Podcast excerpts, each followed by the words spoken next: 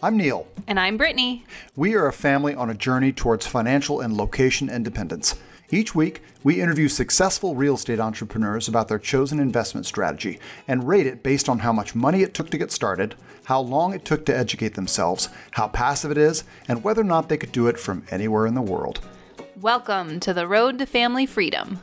On this week's episode, we sit down with Danny Randazzo. Danny is building financial freedom for his family with a mix of commercial office space, short term rentals, and large multifamily syndications.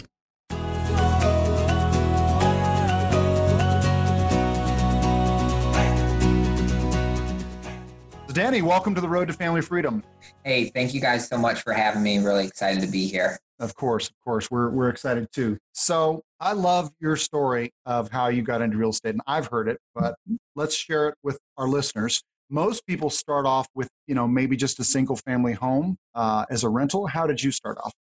Well, I first got started with a house hack to try to build some equity and get started with investing in real estate and making my first ever purchase of a real contract with real estate. And so in 2013, I bought a townhome out in Livermore, California. I was still traveling and single at the time. And, you know, it worked out perfectly. I rented some bedrooms, collected the income, and real estate was very natural to me. I always read books about it and was fascinated with you know, rich dad, poor dad, and apartments and collecting income and paying expenses. And if there's extra money left, that's awesome. So, um, one of the people that I started getting and reading a lot of was Dolph DeRoss, who worked with Donald Trump on a lot of commercial transactions. And the logic, I caught on to it and really liked what I was hearing. And it made a lot of sense to me of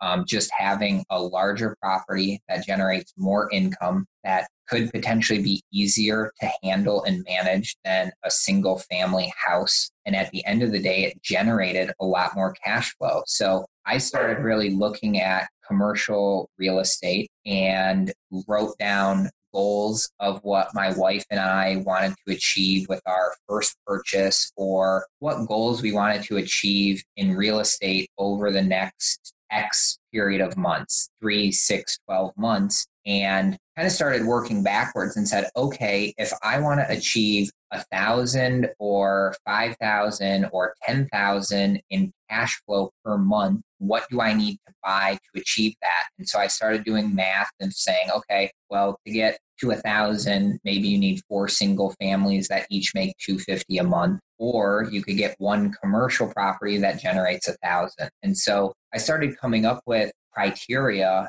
to then go out and look for those properties that are going to ultimately achieve my goal. And having that goal in mind really let me see what was out there. Because there's properties for sale there's properties that you can call owners on off market leads and everybody wants to be a real estate investor and have passive income today for who i meet and so there's a ton of stuff out there that you can get overwhelmed with or not find what is actually going to achieve your goal. And so having that goal helped me and in order to achieve that goal we came up with a million dollar purchase price and it could be a multi unit dwelling or it could be a commercial retail center. And as I was looking, you know, the perfect thing popped up. I was able to see it because I had that goal that said, I need to be looking for something that's, you know, a million dollars to 1.25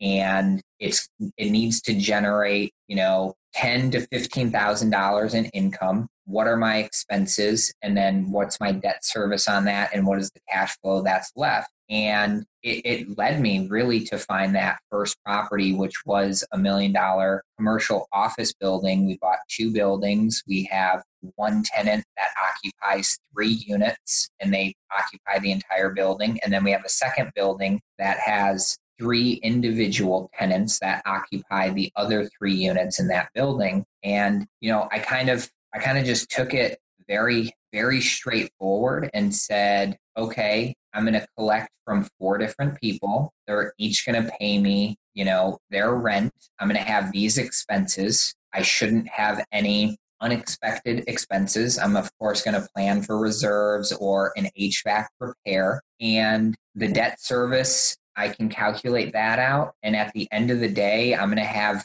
X dollars in cash flow. And I really just took it from that basic principle and analysis and said, okay, this is something that we need to do in order to jumpstart and really get on the road to financial freedom for us. And that property has been a great purchase. It's really um, been a good proof of concept for us. And, you know, I, I like to think that I didn't get overwhelmed. I knew that, you know, anything is possible. There's other people out there who have bought more expensive buildings or have made larger purchases before. So I'm going to be okay. It's not going to be um, the end of the world. And I think getting over that hurdle of, you know, you got to start with single families, you got to buy the most inexpensive house in the neighborhood and make a, a profit on it and then move up to the next, you know, higher price point. You start with the $50,000 flips, then you go to a 100,000 and then you're at the 250 buy and hold rental. I just kind of said I need to skip all that because it's not going to achieve the goals that I have and that we have for what we want. And our road, everyone's road to financial freedom is different for what you want. But in order to get there, you need to see what turns that you should take. And so taking a turn towards single family houses and, you know, out of the Grant Cardone playbook, you know, you're not going to build an extreme amount of wealth or cash flow from that until you get to a thousand units. And I'm sure people own a thousand single family houses and do really well, but it's a huge headache and hurdle versus I could buy five commercial properties that generate the same income as a thousand single family doors and i've got five properties to manage and oversee. The the contracts have a couple more zeros and the decimal points in a different spot hmm. but it is very much the same to to owning one single family rental. Mm-hmm. that's awesome.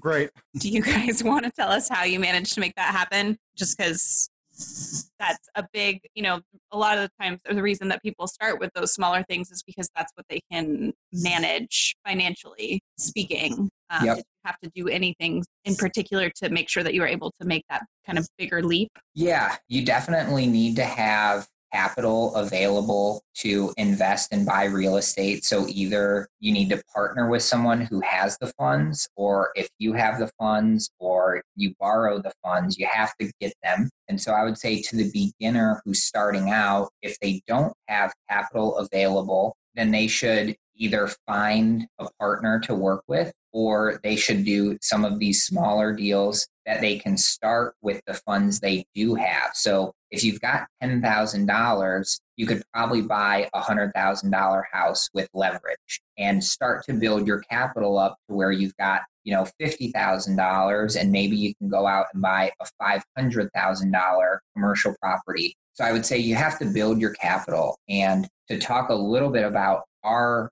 road and journey to that point of where we were able to afford a million dollar commercial property. I mean, it starts way back when I'm five years old and saving nickels and quarters and, you know, going through middle school and high school. I used to parse out my bagged lunch and I would sell pieces of it. And then I would buy my own lunch, but have extra money at the end. And I managed my income and expenses to the penny throughout high school and college and ever since I started working. And so I was very savvy and frugal at the time. I'm still pretty frugal today where I you know make buying decisions and and not spend lavishly on I don't know retail items, but um, we'll certainly enjoy ourselves and take a vacation and buy books and go to dinner and really enjoy ourselves. But it's not um, not a spend everything you make. It's a pay yourself first kind of Robert Kiyosaki mentality. And to get back to the specific journey, I really saved money. I was super diligent about putting away more than I made. And I think having capital available, I took every available cent that I had when I bought my townhome out in California. The market was great. I got lucky with it. I bought it in 2013. I wasn't in a position to start investing in 06 or 07. So the timing was right. Very lucky from that standpoint. Um, the market that I bought in, I bought in a place that I could afford, which was Livermore, California. If you put a map up, it's way out east of San Francisco. So I'm not buying in San Francisco where it's a million bucks. Buying out in a neighborhood where it's 400, 500,000 and making that purchase, then renting bedrooms out. I was only paying for my cost of living about 400 $450 a month living in California. So that was an exceptional point and time period in my life where I was able to build up that equity nest egg, which we talked about. You know, if you don't have the money now to afford it, you need to build up your equity nest egg so you can make those purchases. You can prove that concept. You could bring partners in to build that up and increase it but really building that up through house hacking, selling that property gave us the funds available to go out and make that purchase. So we basically sold everything off in California, relocated to Charleston, South Carolina, totally different market dynamic than San Francisco, and an absolute pivotal point in our road. And it was a very significant turn for us, but we made that that turn. We took it with ease and have done extremely well um, and are very pleased with our progress that we've made in Charleston over the last two years. Mm-hmm. Did you, on that first property, did you have a money partner or was it just you? It was just us, just us. No, no partners involved. And really, the reason for that, I wanted to prove the concept. I knew, you know, deep down in your heart, when you feel like you've got to do it and you know you're going to do well, I said, let's just do it. We're going to buy it and prove the concept. And then as we grow, we'll bring partners in for different opportunities. Awesome. So you already talked about Robert Kiyosaki. How else did you kind of educate yourself? Obviously, you, you've been educating yourself for your entire life for this. So, you know, what else have you been doing? Are there any other books that you feel like have really helped you? Books that have helped me. I always recommend a book by Harry Clark called Mistakes That Millionaires Make. Um, it's just a great book about the perspective of building up a tremendous amount of wealth, losing it all, maybe recovering, or even the stories of some that didn't. To, you know, it's not always sunshine and rainbows. Not everything is going to go right. You're going to have pitfalls and obstacles. And so that gives you a good perspective there. Another thing is you know, I would just train if you're new and want to get started or you're even a seasoned investor, I would always encourage basic understanding of finances and being able to manage an Excel spreadsheet and just put something together that's basic. You don't need a coding background, you don't need to know how to write macros and things like that, but just your basic income, your expenses, and then what's left you know, kind of what you learned in elementary school addition, subtraction, multiplication, division. And at the end of the day, if you can collect more income than you pay in expenses and your debt service, you should be doing all right. And that's kind of the, the basic logic that I've followed and used to underwrite some of these deals, at least from the get go, to see if the investment makes sense.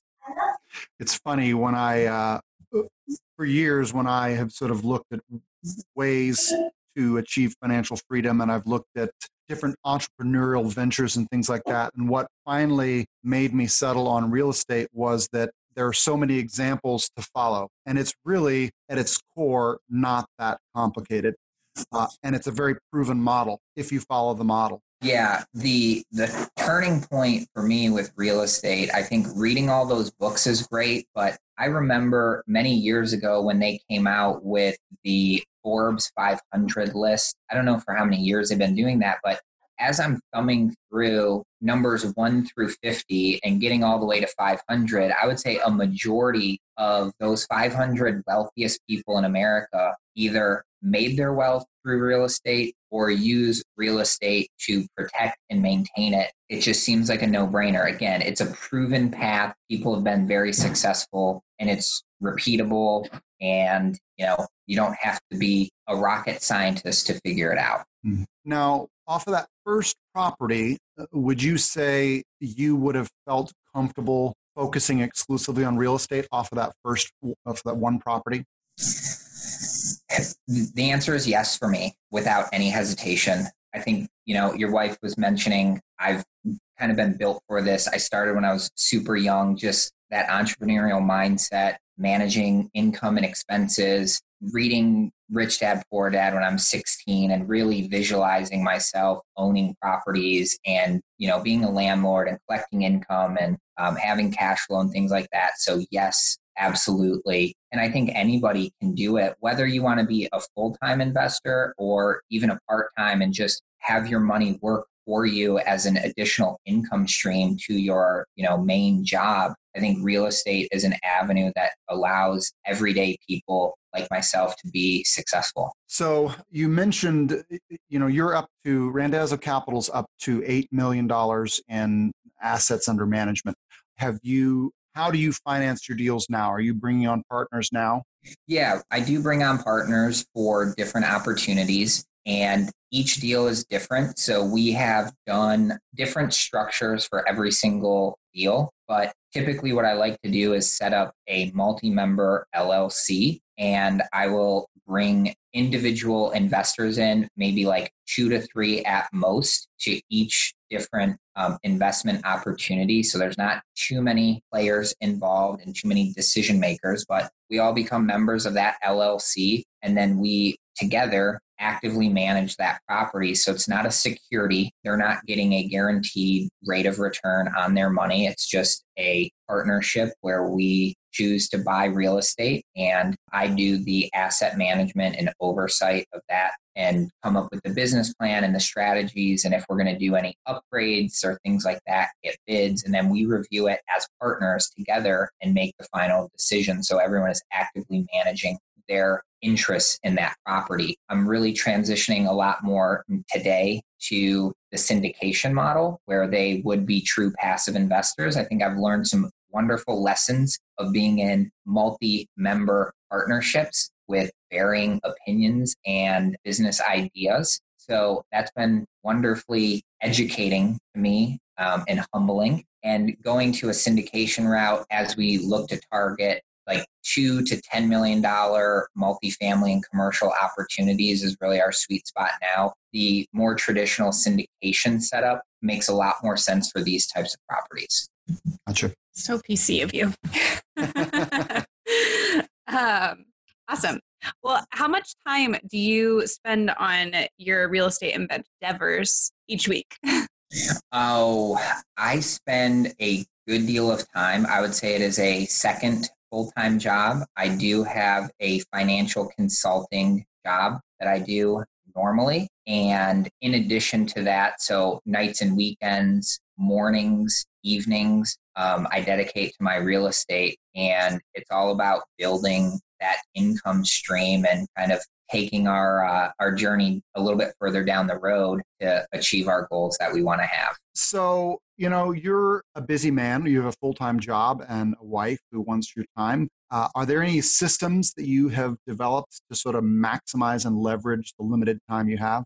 As far as a system goes, I try to do the high value activities and kind of just prioritize my time. So in the mornings or the evenings, I'm not really perusing the internet to try to drum up a lead, but I'm going to call a property manager or a broker and build a relationship with them because I know they're spending 10 times the amount of time to generate deals and opportunities that they could bring to me versus me trying to go around a manager or a broker to find an owner myself. Um, so I try to prioritize what is the highest use of my time and whether I have one hour a day or 10 hours a day to dedicate towards real estate, I just try to say, what can I do to move forward and to grow? And if I've got one hour, what is the best use of my time? And it's probably calling a property manager, calling a broker, and seeing what opportunities they have, introducing myself,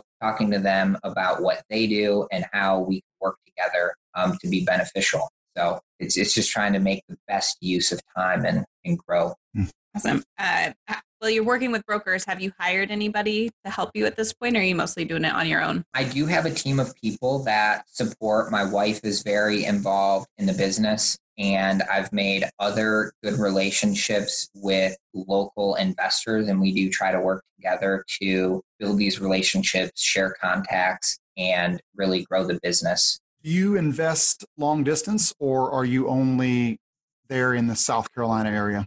Currently, all of our holdings are in the Charleston, South Carolina market. We are looking to expand from that market. So we've seen excellent growth over the last couple of years, but with that changes the dynamic of purchasing. And so we've now shifted our focus to the Southeast US and we've targeted about two or three specific markets that we're really trying to build relationships in and drum up opportunities in those specific markets. Um, the reason for that is we like those demographics uh, being several miles in from the oceans or hundreds of miles in from the oceans all around the US. I think there's it's a different market. It's a little bit more stable in terms of it's not going to have as high of peaks. It's not going to have as high of troughs, and you're going to be a balanced asset and and that makes a lot of sense for buy and hold long term cash flowing properties. How often are you visiting your properties in person? Is it or is it something that you can do from a distance if you guys decide i mean obviously that's the goal if you're going to be moving to other states but how often are you visiting your properties?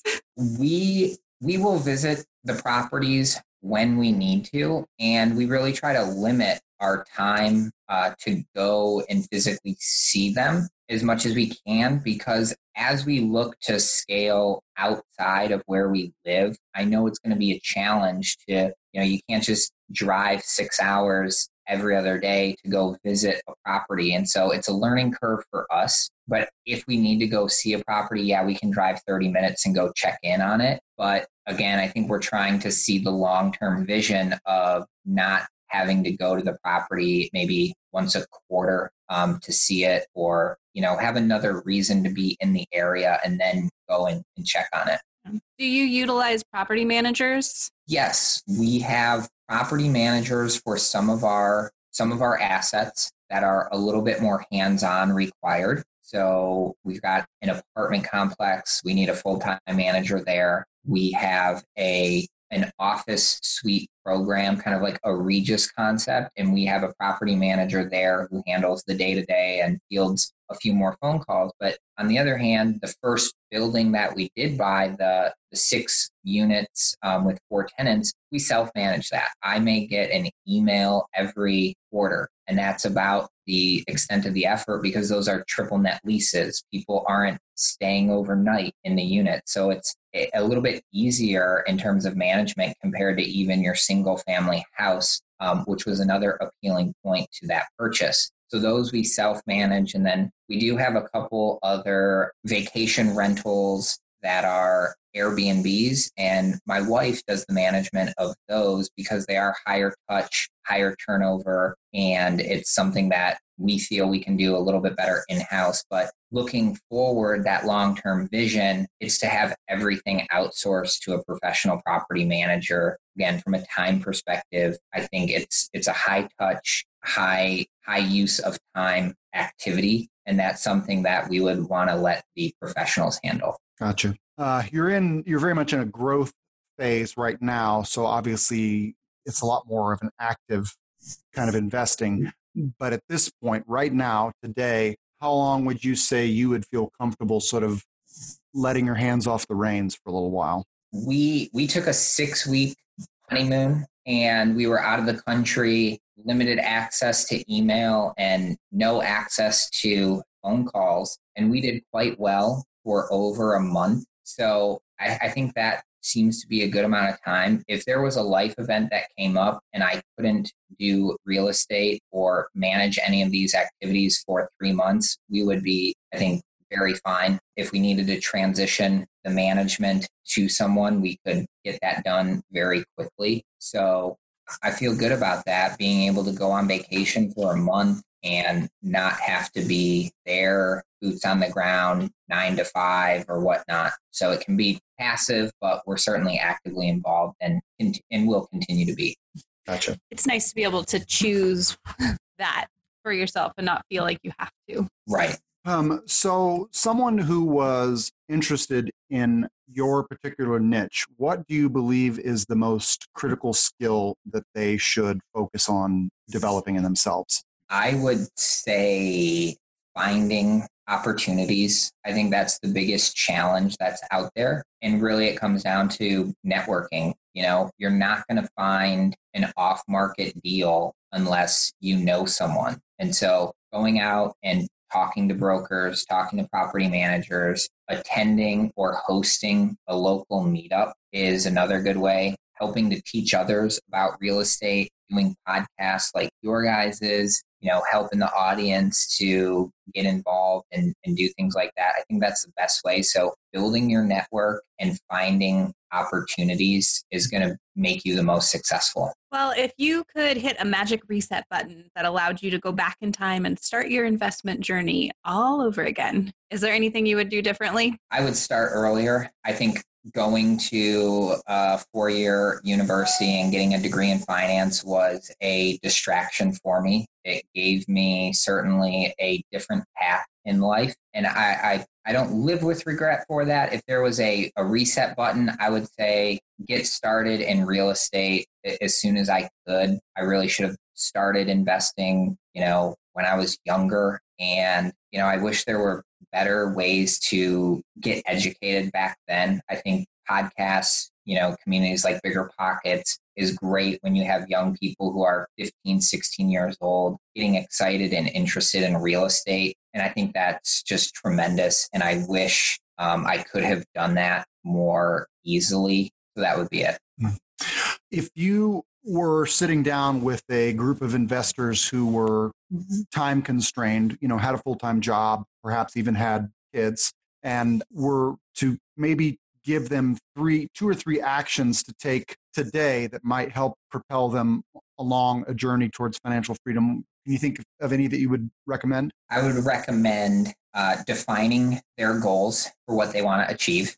Number two would be determine their level of comfort to achieve those goals, right? You could do some sort of development deal that maybe is going to net you a, a, great sum of return, but there's a lot of risk. There's a lot of upfront cost to it. And not a lot of people are comfortable with a huge capital outlay up front and then hope to make that money back in a few years when the development is finalized. So, number one, define your goals so you know what you're trying to work towards so you can find the properties that fit for those goals. Number two is understand what you're comfortable with. What types of investments can you handle? Some people could never invest out of state. Some people only want to invest out of state so they never have to go and see the property. And then number three, I would say go bigger than you think.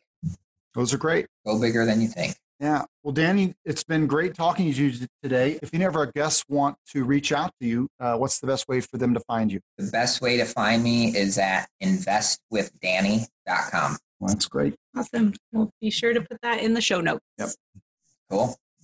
Thank you so much, guys, for having me on. Have a wonderful day and happy to help your listeners any way that I can. Fantastic. Great. Thanks again, Danny. Thank you so much, Danny. You're welcome. Okay, that was Danny Randazzo. Um, I, I would say my key takeaway from what Danny said, which is go bigger than you think you can go. I mean, it's okay um, to start with a, a single family home and things like that, but to really build wealth quickly, uh, you may have to go a lot bigger than you think you can. And it's okay. Don't be afraid of that. What about you? Well, I think it's kind of attached to that in in a way because the way to go bigger is to really evaluate using that beginning with the end in mind sort of goal setting process. So to understand exactly how big you can go, you need to understand what what you're really looking for. What's and and and you can always go out, okay, what is that big ultimate goal?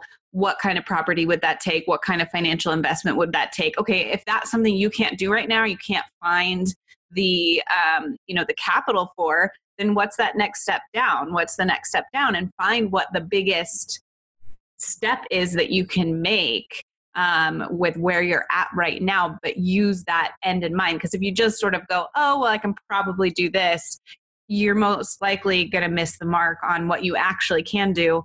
Um, maybe even in either direction and get yourself in some trouble or just not do as well as as you really could hmm. so now is the point in the show also where we're going to sit down as promised and we're going to evaluate um, our guest strategy based on our four criteria, which is how much knowledge did it take it to get started, how much money did it take, how much time, and how location dependent it is. Now, this is not a critique of our guest strategy. This is just us filtering it through um, those four categories to give people a better idea of what they're going to face if they choose to go down and follow that strategy. Okay?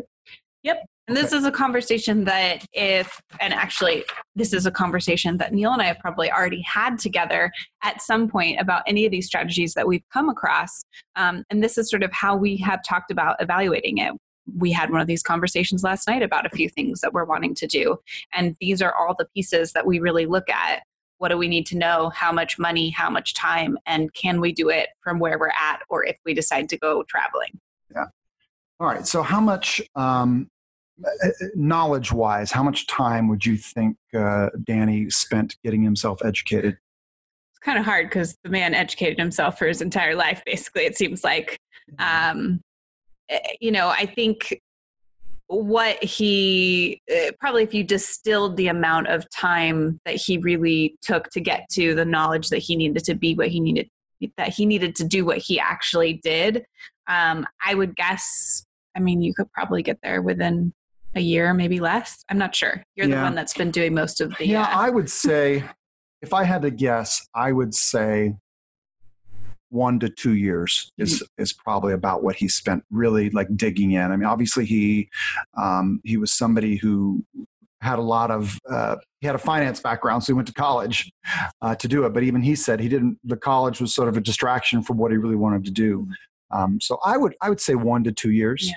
He also said he would have started sooner if he could, you know, hit that magic reset button. So I think really, eh, I don't think you need to sit around for one to two years figuring out how to do this. You probably just need to spend a good solid six months to a year really digging in or find a training program, a mentor, or a meetup, something else that can accelerate that learning um, to to really get into this a little bit faster than he did. Uh, obviously, you know you you may need more time to build capital, things like that. But the knowledge piece, um, with all of the resources that are available between, like he said, podcasts, meetups, um, mentors that are out there, and books, you can probably accelerate this down to um, you know six months to a year. Hmm. Now, money wise, um, I would say that Danny, if I had to guess, and we didn't talk specifics, um, but he bought a million dollar property, a commercial property. A commercial property is t- typically going to require about 30% down. So I'm just guessing Danny began with about $300,000 to start. That makes sense too, considering the property that they cashed out on. Yeah. He said that it was about a four hundred to five hundred thousand dollar property. Um, you know, we can think that he probably put ten to fifty thousand dollars into that to begin with, maybe more.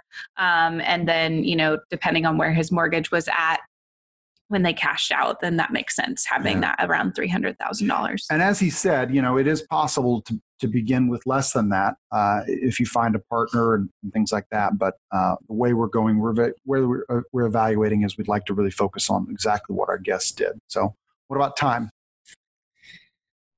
Well, he does spend quite a lot of time on this. Um, I would get, I mean, if he's spending most of his mornings, evenings, and weekends doing this, then he's probably spending at least 20 hours a week.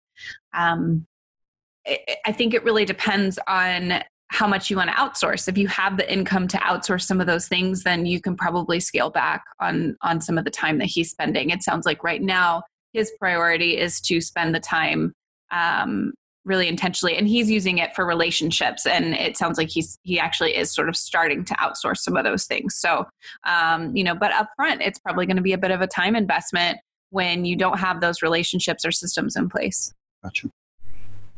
What about location? How location dependent you think uh, his strategy is? Well he said that he they he thought they would be good for about three months Um, and again, it sounds like as he moves forward with putting some of the more of those systems and uh, managers and those kinds of people into place, that they would really be able to be location independent for quite some time, um, maybe even indefinitely, as long as he was available for big emergencies, you know, by phone or email, something along those lines. So, um, you know, the the way that he is going with with how he's setting things up, he's really setting himself up um, to be completely location independent, should he choose to be. Yeah, and I would say right now he's probably not quite there, um, but you know he said about three months they were able to. Um, he feels like you'd be safe walking away from the business for a little while. So, which three months is quite a long time. It is. It is. It is. Well, there you have it. Like I said, this is not a critique of Danny's strategy. This is just sort of to give you an idea of if you were to pursue the same strategy that Danny is, what you might face.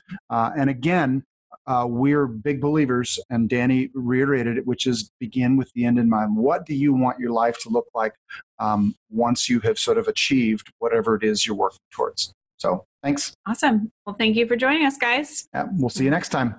And if you like this podcast, we would really appreciate it if you take just a few minutes and leave a review for us on iTunes. It's really simple to do. Just go to roadtofamilyfreedom.com slash review for links and instructions. Thanks for listening. We're doing this all again next week. Until then, safe travels.